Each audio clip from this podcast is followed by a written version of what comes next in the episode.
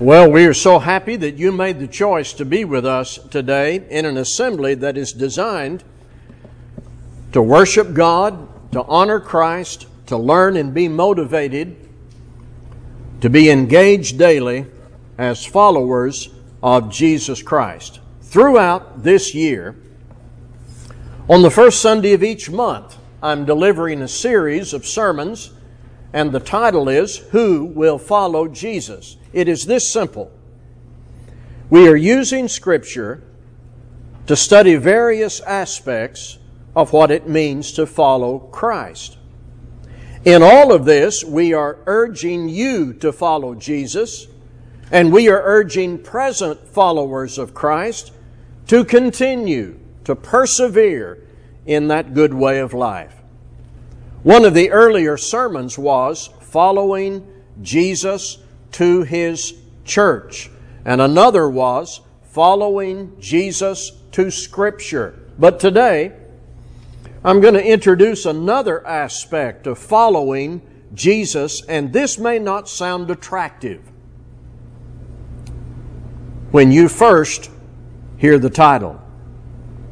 I promise this is an authentic scriptural idea following Jesus into battle. Let me explain. I know that we are horrified by the reality of war and the prospect of war. Just the word may raise thoughts and images of bloodshed and loss and pain and destruction and all the cost involved in combat. And of course, we prefer peace over war. Yet, there is a greater battle that has been waged since the Garden of Eden the conflict between right and wrong. God and Satan have been at odds historically, each vying for the souls of men and women. God's interest and grace is for our present and eternal good. Satan's aim is to ruin our lives now and with crushing pain eternally. You are somewhere in this battle. You're on one side or you are on the other because there is no safety zone. There is no neutral territory. And I need to look at my life and inquire which side am I on? And you need to do the same. Whose side are you on? God or Satan? And here's a question to punctuate the enormity of what we're talking about today. When the battle is over and everybody goes home, where will home be for you? When the battle is over and everybody goes home, where will home be for you? Who will follow Jesus into battle against Satan and for the victory promised by God? See, the Bible uses the imagery of combat to help us understand the serious war that is ongoing between God and Satan. In Hebrews chapter 2 and verse 10, Jesus is the captain of our salvation. In Ephesians chapter 6, that will come up in a moment or two, we are called to put on the whole armor of God and stand against the wiles of the devil. In 1 Timothy chapter 1 and verse 18, with Timothy, we are to wage the good warfare. In 2 Corinthians chapter 10, we are not to wage according to the flesh, but God has provided power to destroy strongholds and every lofty opinion raised against the knowledge of God. The Bible clearly indicates that we are to be at war on the side of God against the wiles of the devil, who is a roaring lion walking about seeking whom he may devour. 1 Peter 5 and verse 8. My question for us today is who will follow Jesus into battle and let Him lead you to eternal victory. And remember, when the battle is over and everybody goes home, where will home be for you? There are three things I want to say about this this morning. Number one, God equips His people to win. Be ready with me in Ephesians 6. God equips His people to win. Historically, actual wars here on earth often result in the defeat of an unprepared military. In the battle strategy, in the firepower and the terrain of combat, it often happens that one side suffers loss because they were not prepared. Military planners and historians sometimes will list the common causes of defeat. And the list will sound something like this lack of intelligence, poor, outdated equipment, bad timing, lack of training, inefficient leadership, the wrong weapons, or no will to fight, an absence of courage. In the Lord's army, in our battle for God against Satan, we have no excuse when it comes to equipment. Finally, be strong in the Lord and in the strength of His might. Put on the whole armor of God that you may be able to stand against the schemes of the devil. For we do not wrestle against flesh and blood, but against the rulers, against the authorities, against the cosmic powers over this present darkness, against the spiritual forces of evil in the heavenly places. Therefore, take up the whole armor of God that you may be able to withstand in the evil day, and having done all, to stand firm. Stand therefore, having fastened on the belt of truth, and having put on the breastplate of righteousness, and as shoes for your feet, having put on the readiness given by the gospel of peace in all circumstances, take up the shield of faith with which you can extinguish all the fiery darts of the evil one. Take the helmet of salvation and the sword of the Spirit, which is the Word of God. Praying at all times in the Spirit, with all prayer and supplication, to that end keep alert with all perseverance, making supplication for all the saints. Is there anything missing that we need? The list of equipment God provides is complete. So we don't have to invent and forge new weapons every generation. We don't have to beg and borrow. There is no need to invent weapons to supplement what God has provided. As we follow Jesus and take our orders from Him, and as we are nourished by the Word, we are perfectly equipped to go into battle and defeat the enemy and stay on God's side. 1 Peter chapter 4 and verse 1 says, Christ suffered in the flesh. Arm yourselves with the same way of thinking. Arm yourselves with the same way of thinking. As a soldier in the Lord's army, I need to think like the Lord. And the only way I can learn how to think like the Lord is to read what the Lord thought and said and did in Matthew, Mark, Luke, and John. And you discover that the mind of Christ was set firmly against the enemy. And the mind of Christ was filled with the love of God. And the mind of Christ had no divided loyalty and no room for any compromise. Christians must adopt that frame of mind. It's all about how God equips us to win the battle. Who will follow Jesus into battle? I hope that this building is now filled with people who are determined to fight against the wiles of the devil by using the equipment God has provided. The only way we can advance in the battle is to realize where our strength lies. It is in using what God has provided. None of us are strong enough within ourselves to go out and defeat the enemy. The battle is to be fought and won side by side among people who are using what God has provided. As Paul wrote in one place, 2 Corinthians 6, by pureness, by knowledge, by long suffering, by kindness, by the Holy Spirit, by love unfeigned, by the word of truth, by the power of God, by the armor of righteousness on the right hand and on the left.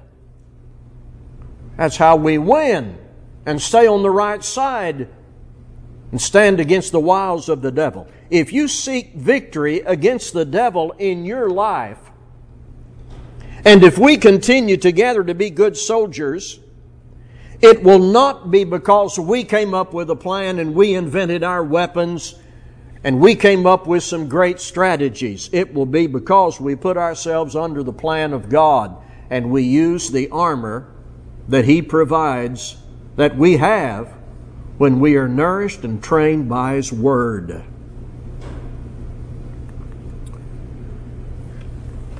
It is essential to trust your leader if you're going to go into battle.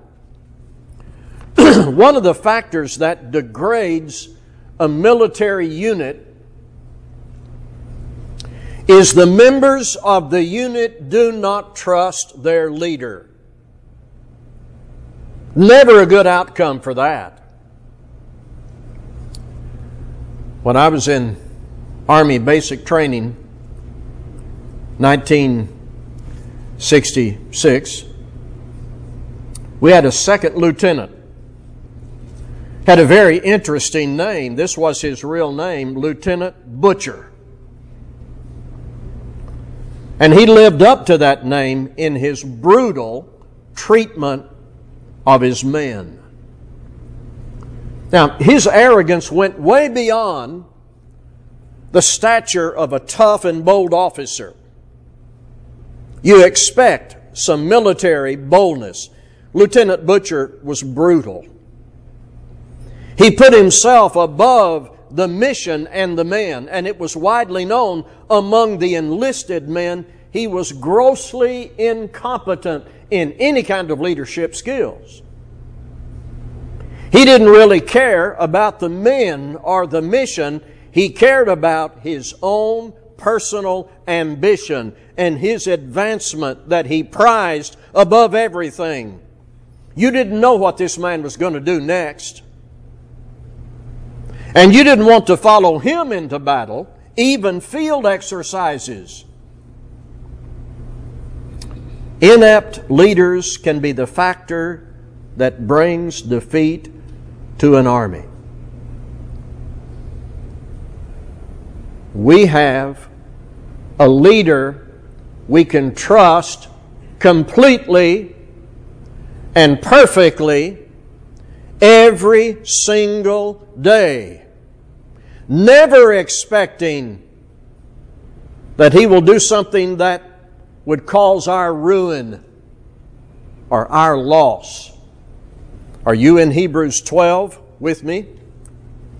Therefore, since we are surrounded by so great a cloud of witnesses, let us also lay aside every weight and the sin clings so closely to us, and let us run with endurance the race that is set before us, looking to Jesus, the founder and perfecter of our faith, who for the joy that was set before him endured the cross, despising the shame, and is seated at the right hand of the throne of God. Does that give you confidence about our leader? It does me. I have my eyes fixed on a perfect leader, and I know something about him. he doesn't sit at a desk and write orders and shuffle paper. He endured the cross, despising the shame, and is seated at the right hand of the throne of God. And let me take you further into this, still in Hebrews 12. Still in Hebrews 12, verses 12 to 14. Therefore, lift your drooping hands and strengthen your weak knees and make straight paths for your feet, so that what is lame may not be put out of joint, but rather be healed. Strive for peace with everyone and for the holiness without which no one will see the Lord.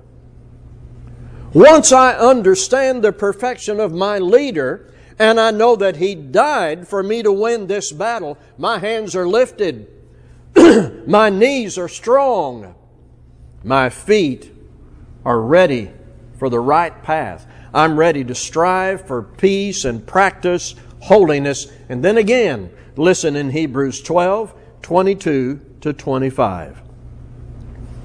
But you have come to Mount Zion and to the city of the living God, the heavenly Jerusalem, and to innumerable angels in festal gathering, and to the assembly of the firstborn who are enrolled in heaven, and to God, the judge of all, and to the spirits of the righteous made perfect, and to Jesus, the mediator of a new covenant, and to the sprinkled blood that speaks a better word than the blood of Abel. See that you do not refuse him who is speaking. For if they did not escape when they refused him who warned them on earth, much less will we escape if we reject him who warns from heaven. When you were baptized, you were coming to God through Jesus, the mediator of a new covenant. When you were baptized, you were signing an agreement to listen to Him and do what He says. This says, See that you do not refuse him who is speaking if you want to win the battle. Nobody has ever led any man or woman in a better way or with better destination than Jesus Christ. Perfect leader. Trust Him. In following Jesus, there is something that can be called assured outcome. Now, human military and political leaders may promise that their armies will have victory, but they all know they cannot issue a guarantee. Assured outcome may be spoken, but reality betrays it. One of the great statesmen and public speakers was Winston Churchill. He was brilliant at rallying the people and describing the good intentions of his government. But if you listen carefully to Churchill's speeches, there are phrases that indicate he knew he could not give a guarantee. Listen to this excerpt. I have myself full confidence that if all do their duty, if nothing is neglected, and if the best arrangements are made, and they are being made, we shall prove ourselves once again able to defend our island home, to ride out the storm of war, and to outlive the menace of tyranny if necessary for years, if necessary alone. At any rate, that is what we're going to try to do.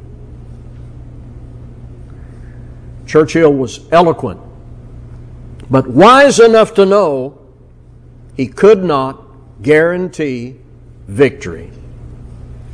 In our case, as soldiers in the Lord's army, we actually have a guarantee, assuming we stay on the right side of the battle.